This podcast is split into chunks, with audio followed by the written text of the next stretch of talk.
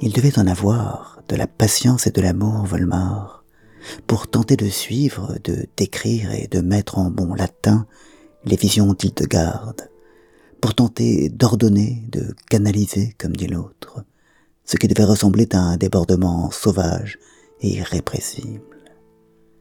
La quatrième vision du livre des œuvres divines d'Hildegarde de Bingen commence comme les autres par la description d'une image perçue par l'abbesse. Je vis le firmament et toutes ses dépendances.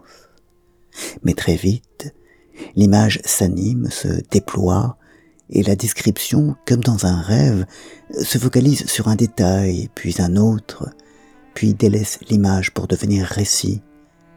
Nombreux étaient ceux qui encouraient bien des maladies et légions ceux que la mort frappait. Et dès la deuxième page, à la description initiale, se substitue la retranscription d'un discours, celui que livre une voix du ciel qui explique à Hildegarde la signification de ce qu'elle voit. L'essentiel de la vision consiste en cela, en ce commentaire d'une image complexe que Dieu dicte à Hildegarde, que Hildegarde retranscrit à Volmar et que celui-ci met par écrit et en bon latin. Le commentaire, comme l'image, est une profusion d'isées qui s'enchaînent et rebondissent les unes contre les autres, dessinant un patchwork qu'il est impossible de résumer.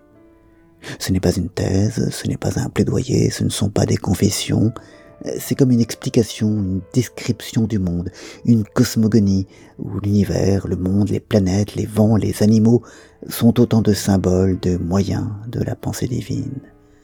Voici ce que j'ai voulu faire, voici pourquoi j'ai fait cela.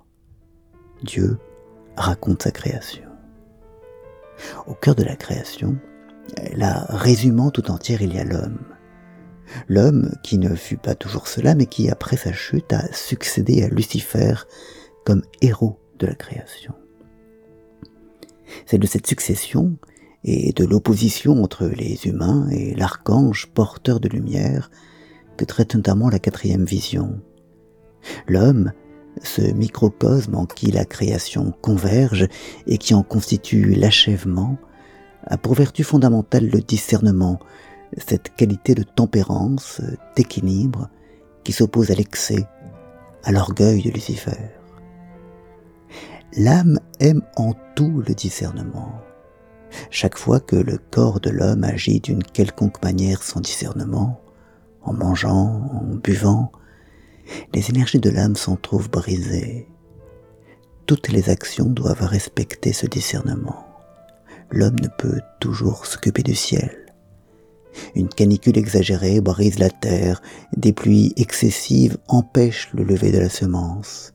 La terre ne produit des germes utiles que dans une juste conjonction de la chaleur et de l'humidité. De même, c'est une juste tempérance qui garantit l'ordonnance et l'exécution dans un bon discernement de toutes les œuvres, célestes aussi bien que terrestres c'est ce discernement que le diable a refusé et qu'il refuse encore, lui qui n'aspire qu'à des hauteurs ou à des profondeurs excessives, aussi ne se releva-t-il point de sa chute. Par orgueil, Lucifer a voulu égaler ou dépasser Dieu dans le bien. C'est le même orgueil qui l'a poussé à chuter dans la noirceur et le mal absolu qui est le refus le désespoir du pardon de Dieu. L'homme ne doit pas suivre cette voie. Il ne s'accomplit pas dans la recherche éperdue du bien, mais dans la tempérance.